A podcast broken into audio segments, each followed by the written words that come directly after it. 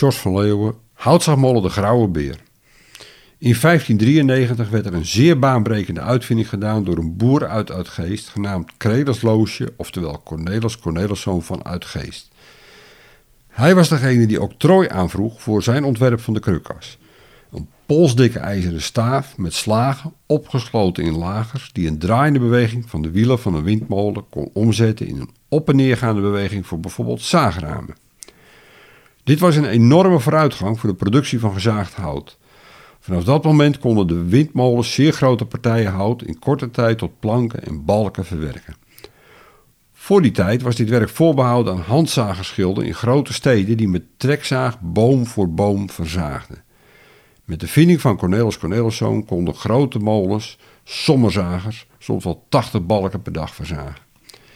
Een van de oudste molens die met dit principe ging werken was de Grauwe Beer aan de westzijde te Zandam.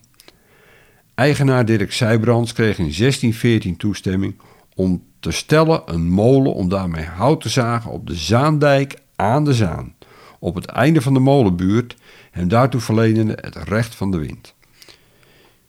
Hiervoor was Dirk al eigenaar geworden van het prototype dat Cornelis Corneliszoon bouwde. Het was het eerste houtzaagmolen uit Juffertje, welke met een vlot uit het geest naar de Zaan kwam. Hij verbeterde deze vinding nog door hem toe te passen in een grote, zwaar gebouwde bovenkruier, een molen met een naar de wind draaibare kap. Op de begane grond konden zware stammen uit het water getrokken worden, om vervolgens op een slee vastgezet te worden. Door een ingenieus krabbelwerk, een soort groot horlogetandwiel, bewoog de slee met balk erop langzaam door het zaagraam. Vervolgens zorgden de zaagramen, die werden aangedreven door de krukas, dat de stam netjes in plankjes of balken verzaagd werd. De verzaagde delen werden op stokjes gedroogd in loodsen rond de molen, die aan twee zijden open waren, zodat de wind hier ook zijn werk kon doen. Zijbrands bezat ook scheepswerven, zodat een groot deel van het verzaagde hout daarin verwerkt zal zijn. Zijn nazaten verkochten de molen in 1822 en in 1834 werd er een roet een wiek vernield door de bliksem.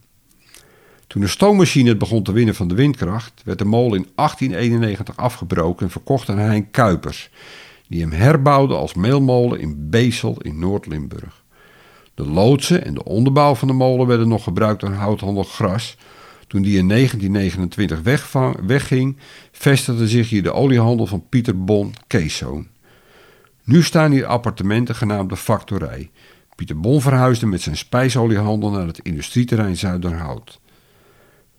Tijdens hevige gevechten in Noord-Limburg in de Tweede Wereldoorlog liep de molen zware schade op.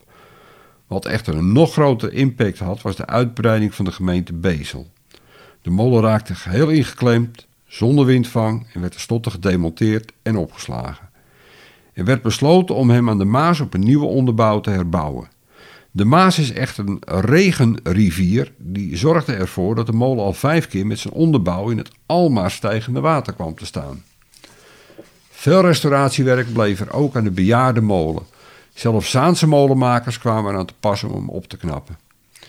Die hadden de gewoonte om tijdens het werk omstanders te voeren met allerlei opmerkingen.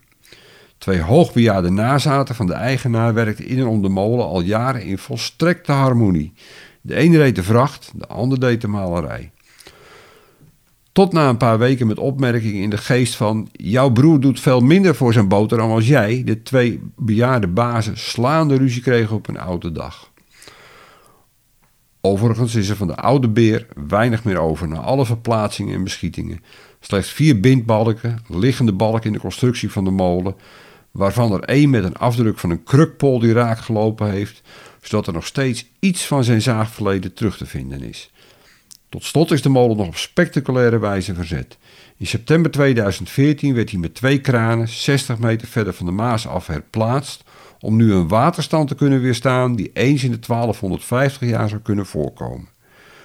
Molenaar en belangrijkste beschermer van de grauwe beer is Joep Derks. Tezamen met zijn collega molenvrienden laat hij de molen regelmatig werken op die prachtige locatie aan de Maas bij Beesel.